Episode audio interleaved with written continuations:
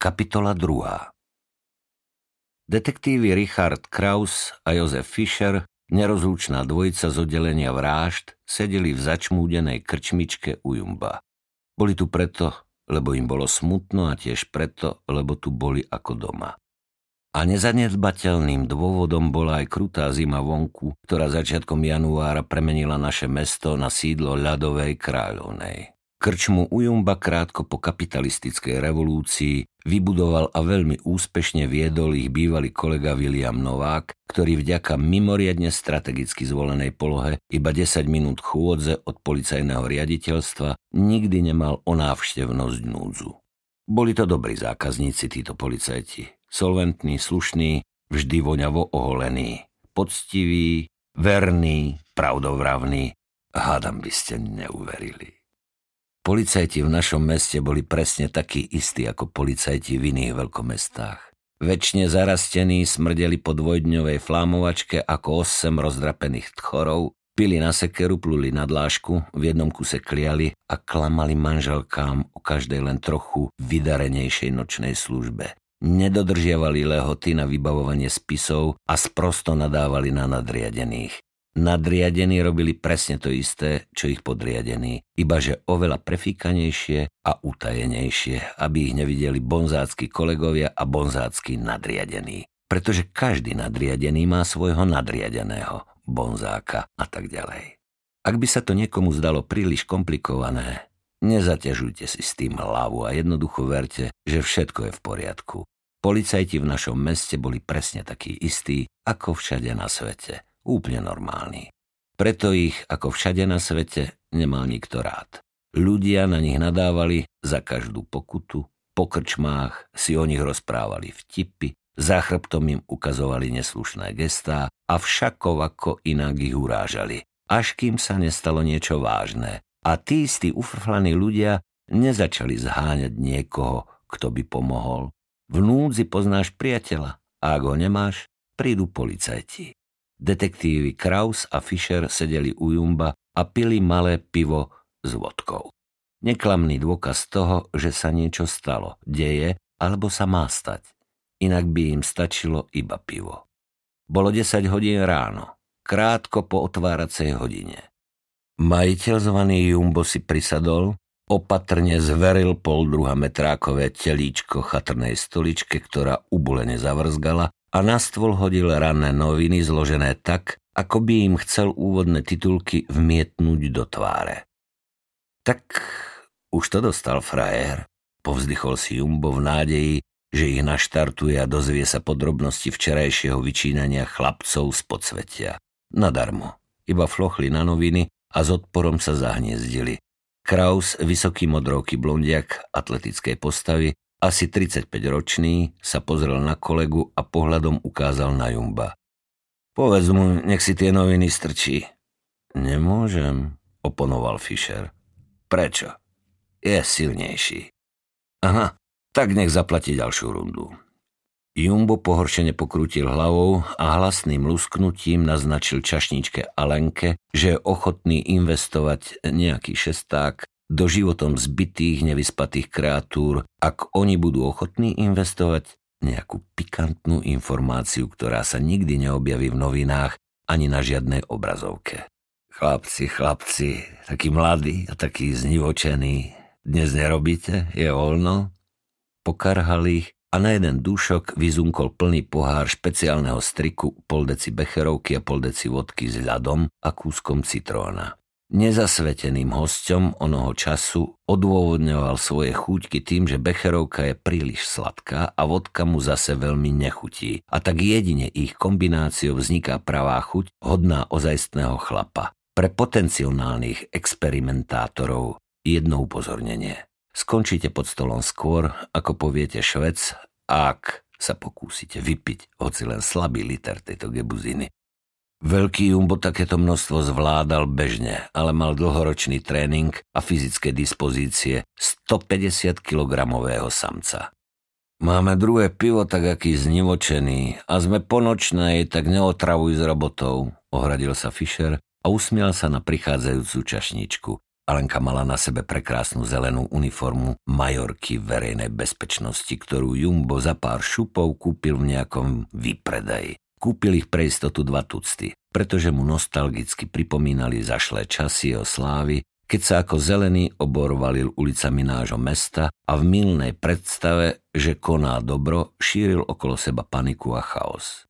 Totalitné uniformy dal odborne prešiť a originálne oblečenie pre personál bolo na svete. Fischerovi sa na uniformách najviac páčila minisuknička, ktorá odhalovala zelenkyných nôh najkrajšiu časť.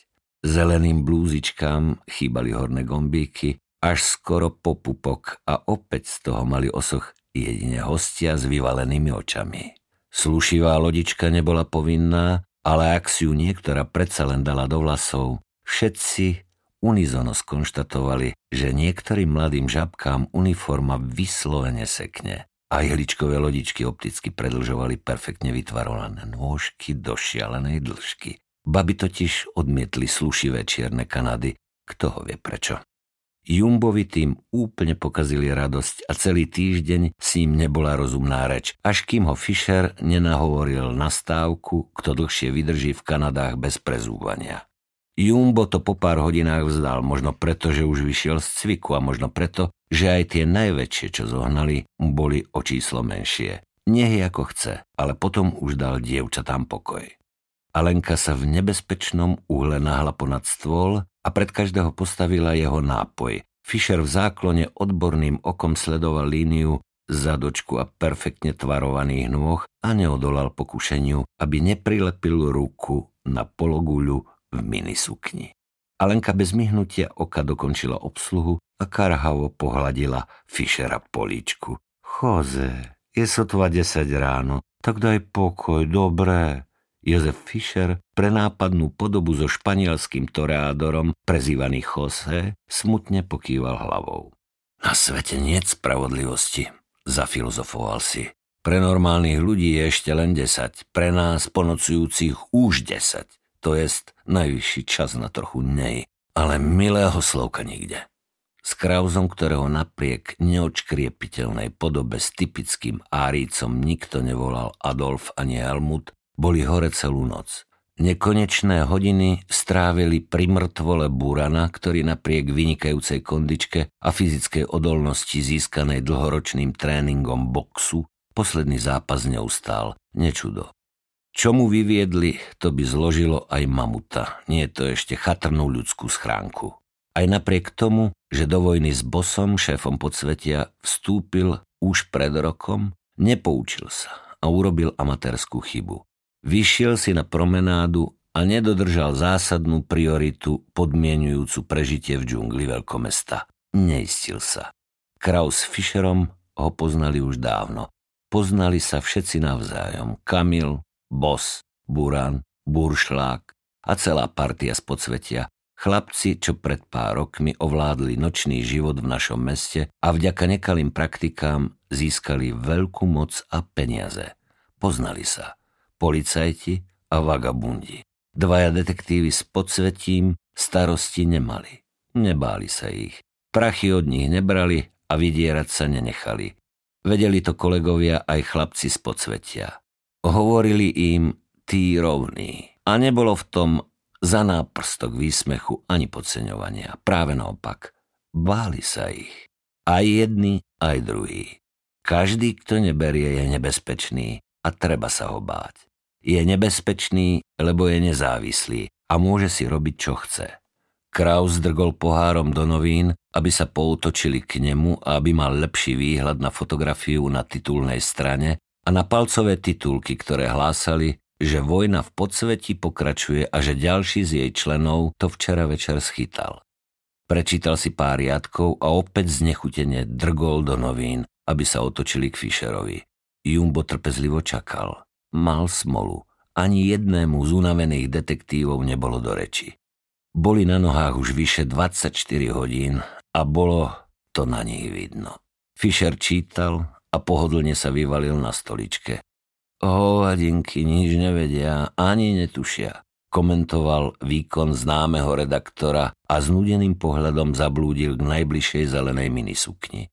Kraus sa tiež uvoľnil a odpil si. Na chvíľu sa zamyslel a vrátil sa k udalostiam minulého roka. Všetko so všetkým súviselo. Dodrúzganý členok ešte aj teraz pri nešetrnom zošliapnutí zabolel a oko neposlušne slzilo, hoci doktori tvrdili, že sa to časom upraví. Boli to nepríjemné a bolestivé spomienky a realita všedných dní potvrdzovala, že sú stále aktuálne a nedá sa na ne úplne zabudnúť. Opatrnosti nebolo nikdy na zvyš. Hodiť všetko ponad plece by bolo naivným strkaním hlavy do piesku a Kraus s Fischerom mali zamestnanie, ktoré takéto fatálne chyby nepripúšťalo. Keď sa po svete hádalo, vždy ostali smeti a oni robili smetiarov pridlho na to, aby sa dali učičíkať. Vedeli, že opäť bude treba navštíviť starých známych a rokovať ako v Teheráne alebo na Jalte, aby vojna skončila a smetiaky ostali prázdne. Kraus spomínal. Minulú jar mu zabili kamaráta z detstva. Peter Malík, zvaný Malý pavúk alebo iba Bazmek, bol krpec fyzicky aj duševne, ale do partie patril. A to rozhodovalo o tom, že Richard Kraus by sa za neho postavil hoci kedy a hoci kde. V minulosti to už spravil a ochránil ho pred rozbesneným bratom jednej z báb, ktoré krpatý pavúk vykefoval vďaka blahodárnym účinkom rohypnolu. Brat spiacej princeznej bol vyslúžilý paragán a zbil malého pavúka tak, že mu museli zdrôtovať čelusť, ale po Krauzovej intervencii sa vec urovnala a malý pavúk prežil. Boli tínedžeri. Vtedy sa tomu hovorilo zväzáci a rany sa hojili neuveriteľne rýchlo. Chlapci vyrastali a malý pavúk sa s bosom, ďalším chalanom z partie, dali do rýchleho klusu. Veľa múdrych im radilo, že pomaly ďalej zajdeš, ale oni sa rozhodli pre klus a po rovinkách dokonca nacvičovali galop a malý pavúk vypadol zo sedla. Rozstrielali ho v luxusnej Audine na rešeto a pretože to bola vražda ako vyšitá, vtiahli chlapci z podsvetia do diania Krauza s Fischerom. Stretli sa s bosom, pavúkovým tútorom a Krauzovým tiež kamarátom z detstva, inak šéfom novovybudovaného nočného impéria.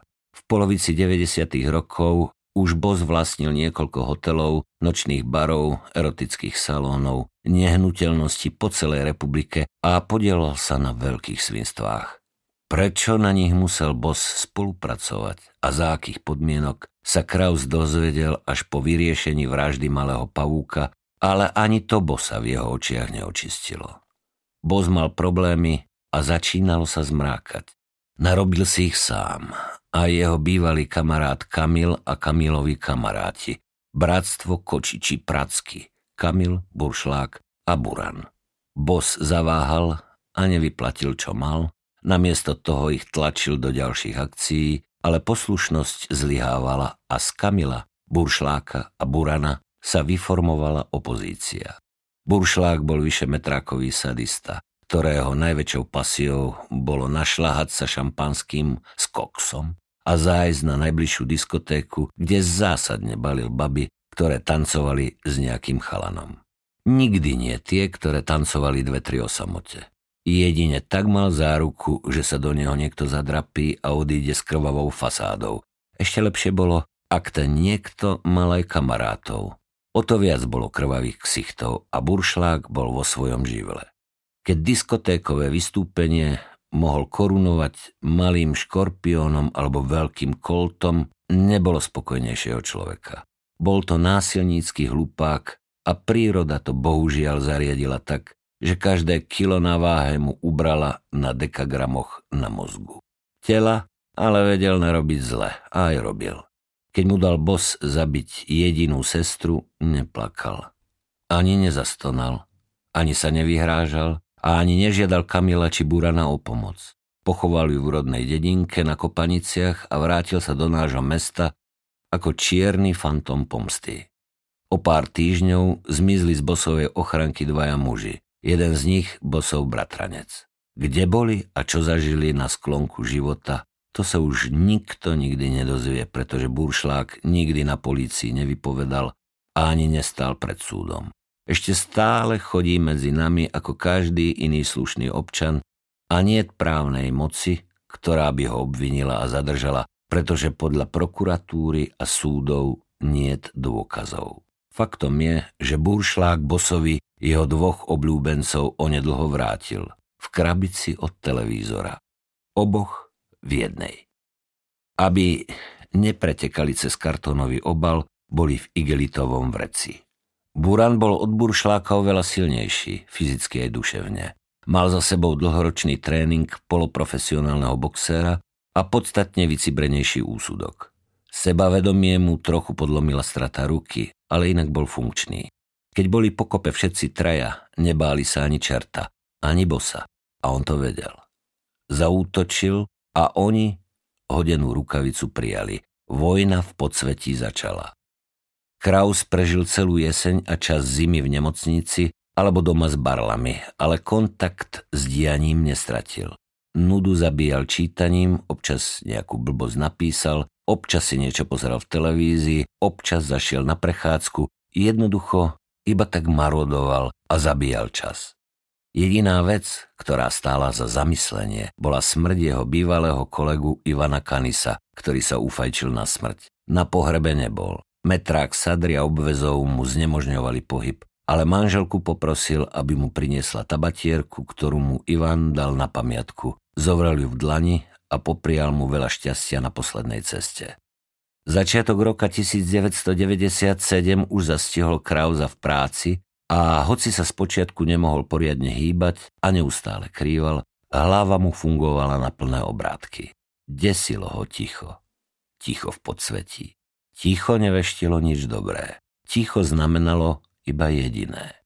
Kraus a Fischer vyfasovali zo pár tuctových vražd, tzv. domácich zabíjačiek. V obývačke ich čakal opitý tata, ktorý zabil triezvú maminu a s krvavým nožom v ruke a s opitým výrazom na tvári sa ich snažil presvedčiť, že on nechcel, že to samo, že sa aj tak asi skurvila, tak čo? Inak bolo ticho. Až do včerajšieho večera. Kraus sa napil a keď zistil, že dopil posledný hlad, kývol na Alenku, ktorá iba sústrastne pokývala hlavou a nežiadala nejaké vysvetlenie. Bola zvyknutá na nevšedne silné objednávky v neobvyklý čas. To sa chcete zmordovať do tla, alebo už začnete kvákať, či vás mám potlapkať po tých sprostých gebuliach, chlapci moji milení, či čo vlastne chcete? Jumbo rešpektoval apatiu profesionálov aj únavu ľudí pracujúcich celú noc, ale zvedavosť bola jeho slabá stránka. A dráždiť jeden a pol metrákového štrkáča bosom nohou sa nemuselo vyplatiť. Obaja detektívy si to uvedomovali a tak Kraus drgol prázdnym pohárom do okraja ranných novín a neochotne zamumlal. Houbelec o tom vedia, Jumbo. A ako idú kšefty, ha? Zaviedol Kraus tému bokom, aby ho naštartoval. Jumbo stratil hlas, potom ho našiel, ale vzhľadom na to, že bol vyspatý a dobre naladený, stlmil jeho intenzitu iba na desatinu zamýšľanej sily a milo, premilo na nich zvrieskol. Chodte mi do rici aj s mojimi kšeftami, reč o tom zmrdovi z novín, tak ma nedráždite, lebo si to placíte všetko sami a ešte aj to moje boupí sám. Jumbo dobrosrdečne potlapkal Fischera po ramene. Keď sa Jose uistil, že nemá nič zlomené, prosebne zagánil na Krauza, aby niečo urobil. Kraus hlbokým záklonom uvoľnil miesto Alenke, ktorá si pre vykladanie tekutého nákladu zvolila bezpečnejšiu vzdialenosť od Fischerových otravných rúk a radšej podišla k stolu z Krauzovej strany. V hlbokom predklone ukázala Krauzovi, čo nemala, ale vzhľadom na značný stupeň únavy a apatie nebol nebezpečný. Fischer bol rovnako unavený a apatický, ale nebezpečný bol stále. Kraus si pomaly odpil a so sadistickou rozkošou sa spýtal. A čo by ťa zaujímalo, a? Jumbo skoro skolaboval a zvedavo s ním lomcovala ako padusnica. Všetko, predsenil pomedzi zuby a výraz jeho tváre veštil ťažké ubliženie na tele a možno aj smrť, ak mu okamžite nepovedia, čo sa v noci dialo. Krauza to prestalo baviť. Vieš, že bos už skoro rok bujuje s bratstvom Kočiči Pracky. To sú, ne, Kamil Buran a Buršák. Poznám ich ešte ako chlapcov. keď som za starých časov robil ochôdzkára v centre, raz som... Dobre, dobre, potom, starec. Teraz ti to dopoviem. Burán sa nechcel učičíkať tichom, čo zavládlo. Vyzerá to, že sa jednoducho nechal uspať. Už dlhší čas používal stále to isté auto. Zopárkrát narobil rozruch na diskotéke, ale nemal žiadne krytie. A čo bolo najhoršie? obrábal slobodnú mamičku, ktorú kvôli decku nemohli zašiť na bezpečné miesto a navštevovali ju až príliš okato v jej byte na sídlisku. Tam ho aj dostali. Do tereniaku mu dali takú silnú nálož, že niektoré kusy plechu lietali 150 metrov. On zhorel v aute aj keby nedošlo k požiaru, nemal najmenšiu šancu. Tlaková vlna mu rozmiešala vnútornosti a oholila oblečenie až na kožu. Čistá poprava. Boha, fantastické, strašné.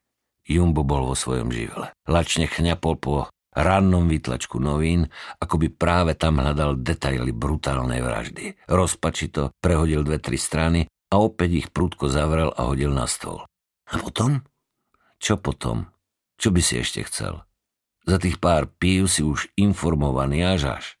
Kraus zahral úlohu naštvaného zákazníka a Jumbo mu to zožral. Anka, Ozvalo sa podnikom a Fischer mal pocit, že tlaková vlna tento raz rozmieša vnútornosti im. Flašu vodky a dve piva.